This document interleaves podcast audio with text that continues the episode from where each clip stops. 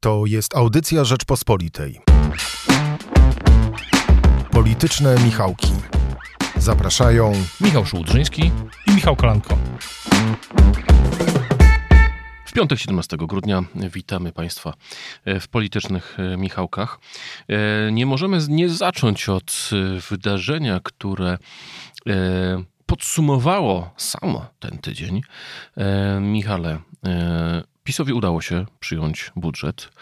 Pojawiały się plotki i spekulacje mówiące o tym, że mogą być z tym kłopoty. Tymczasem również dzięki posłom posła wiceministra Mejzy, który miał być podobno na urlopie, ale, ale, ale widać na urlop jeszcze nie pojechał. Budżet przeszedł, poprawki opozycji zostały odrzucone. Czy to znaczy, że Prawo i Sprawiedliwość ma spokojną większość i nie musi się niczym przejmować? Dzień dobry. Oczywiście, że nie, ponieważ w drugiej połowie drugiej kadencji myślę, że do tego już wszyscy przywykliśmy, ta większość jest, ale zawsze trzeba zadawać pytania do czego i, i na przykład wydaje się, że w przypadku ustawy posła Hoca y, będzie potrzebna opozycja, bo nawet politycy PiS, wicerzecznik PiS Radosław Fogiel y, w piątek rano w jednej z audycji powiedział, że y, kilka, kilkanaście osób się mm, nie zgadza na tą ustawę, nawet w takiej wersji, jak tam mówił poseł Hoc wczoraj, w sensie w czwartek na posiedzeniu komisji lightowej.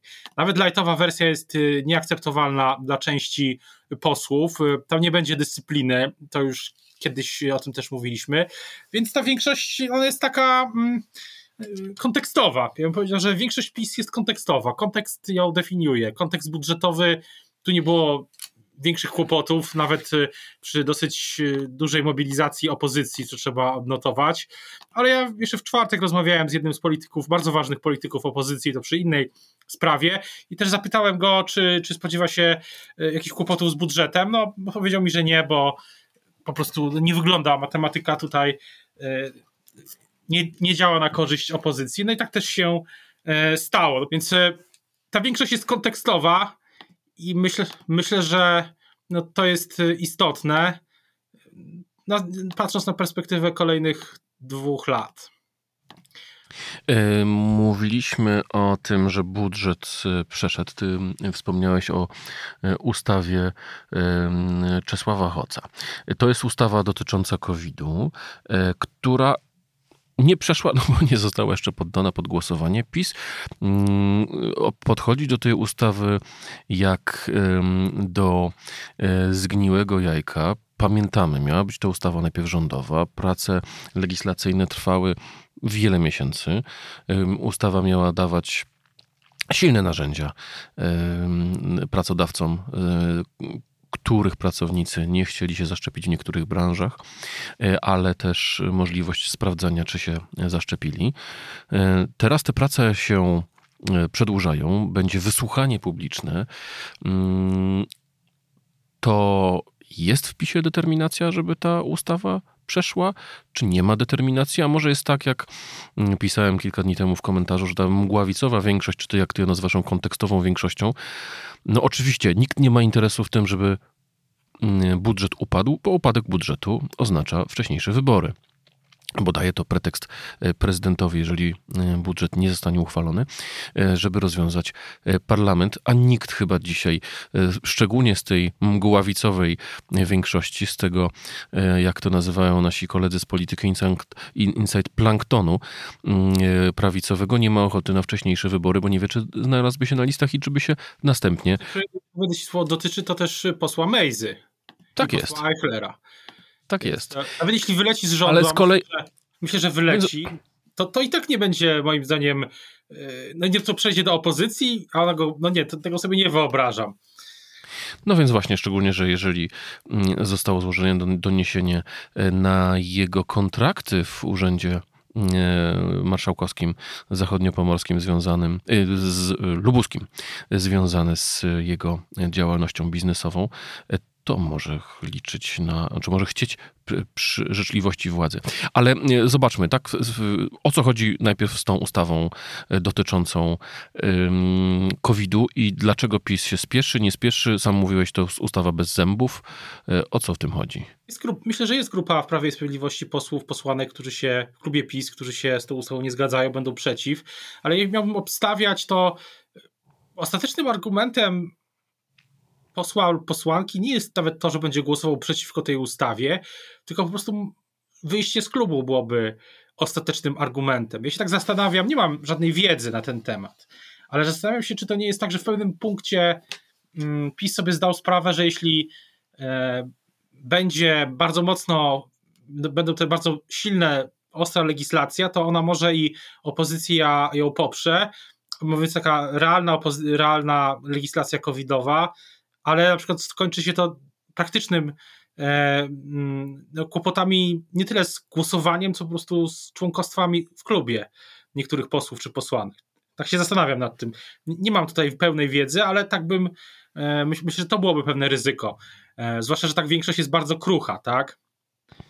Ale mówiliśmy też, mówiliśmy też o tym, że e, wielokrotnie, że, że nie ma też wpisie jedności w sprawach europejskich. Tymczasem w tym tygodniu minister Zbigniew Ziobro przyszedł do ofensywy, udzielił, najpierw wysłał w poprzednim list do Urszuli von der Leyen, potem udzielił wywiadu e, Financial Timesowi, którym powiedział, że Polska powinna wstrzymać swoje składki.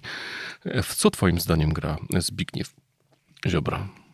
Myślę, że w to samo co od dawna, czyli buduje swoją tożsamość e, liczą, z myślą o przyszłości. Nie mówię tu o kolejnych wyborach, że na pewno, że, że to jest jakaś zwiastun, że będzie sam startował, ale na pewno buduje tożsamość. Na, myślę, że Zbigniew Ziobro myśli długoterminowo w kategoriach lat, kolejnych kadencji, kolejnych e, wyborów 2027, a nie tylko, nie tylko w tej perspektywie krótkoterminowej. Więc ja to odczytuję jako taką długoterminową grę mm, o ten elektorat prawicowy na te kolejne lata. A o jaki elektorat i w jakiej perspektywie grają ci, którzy założyli w Sejmie klub e, Polskiej Partii Socjalistycznej? Mamy tutaj sytuację no, nietypową. E, ci, którzy nie uchodzili za twardych lewicowców, e, tylko bardziej mieli poglądy liberalne, spekulowano, czy przejdą do Platformy, a tymczasem założyli osobne, osobny byt polityczny.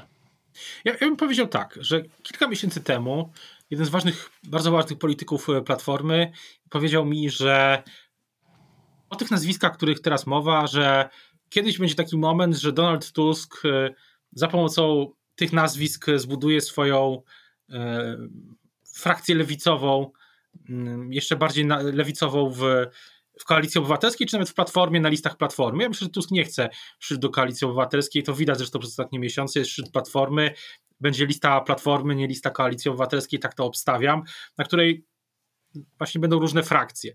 I tak będzie wyglądało zjednoczenie opozycji, mówiąc pół żartem, pół serio. Ale mówiąc całkiem serio, wydaje mi się, że to, co się wydarzyło od tej mojej rozmowy, która była kilka miesięcy temu, bo ta rozm mój rozmówca sugerował, że to będzie na pół roku przed wyborami. To nie jest tak, że wybory będą za pół roku, bo mm, biorąc pod uwagę na przykład to, że są te kongresy e, programowe rozpisane e, na miesiące, że Platforma i opozycja no dalej no, mają różne kłopoty, to myślę, że Donald Tusk też obstawia, że wybory będą w terminie lub blisko, blisko terminu. No ale do czego zmierzam? Że, bo mój rozmówca twierdził, że to będzie na kilka miesięcy przed wyborami i tutaj się jedno zmieniło, zmienił się właśnie ten timing.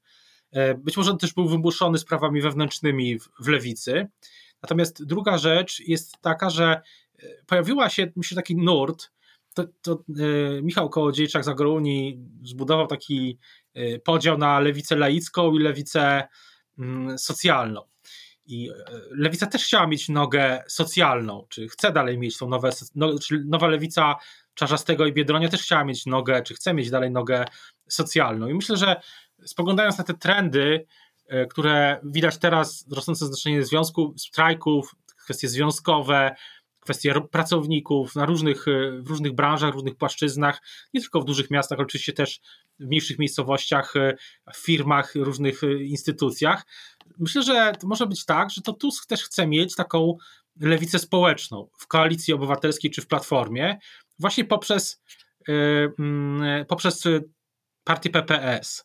No bo przyznać, trzeba przyznać szczerze, że w Platformie, w Zielonych, oczywiście w Nowoczesnej, w inicjatywie polskiej nie było jeszcze, nie ma czegoś takiego jak taka wrażliwość mm, społeczna. Tutaj no można z trudem, ale jednak e, wykreować coś takiego. No oczywiście pytanie jest, na ile uda się to zrobić, e, bo sam oczywiście widać, wiadomo jakie poglądy ma, e, jaką postawę prezentował, czy widać, że to no, będzie... Ten PPS to jest taka, czyli PPS to jest taka kładka z lewicy do list wyborczych Platformy Obywatelskiej szerokich? Może tak być, może tak być. Tu i przedstawiciele tej, tej, ten rozłam, ci ludzie, którzy przeszli do tego PPS-u, sami to specjalnie tego nie ukrywają, przynajmniej niektórzy. Ale kluczowe jest właśnie to, że, że myślę, że Tusk chce mieć taką właśnie odnogę społeczną i znalazł to w PPS-ie. I w tym sensie te słowa mojego rozmówcy sprzed miesięcy się sprawdzają, tylko trochę w innym. E, mechanizm jest mniej więcej ten sam, ale inny jest timing, no i inny jest e, kontekst. Ja myślę, że te sprawy pracowników, związków zawodowych, te wszystkie rzeczy, o których e, powinna mówić e, też, czy, czy stara się czasami mówić lewica, partia razem, no one będą ważne przyszłości. Natomiast to jest jasne, że Tusk nie chce żadnej współpracy i lewica z Czarzastym i z Biedroniem, a z Zandbergiem tym bardziej chyba. No i wydaje się, że po drugiej stronie w tej nowej lewicy Czarzastego i Biedronia razem z partią Razem też takiej woli współpracy nie ma. E, bardzo Ci, Michale, dziękuję za tę krótką, e, ale nieźle treściwą e, analizę wydarzeń. Pozdrawiamy naszych Również. słuchaczy. Do usłyszenia i dziękujemy naszemu realizatorowi Michałowi Patyrze i Magdalenie Burkiewicz, która wydawała naszą audycję. Do usłyszenia. Słuchaj więcej na stronie podcasty.rp.pl. Szukaj Rzeczpospolita Audycje w serwisach streamingowych.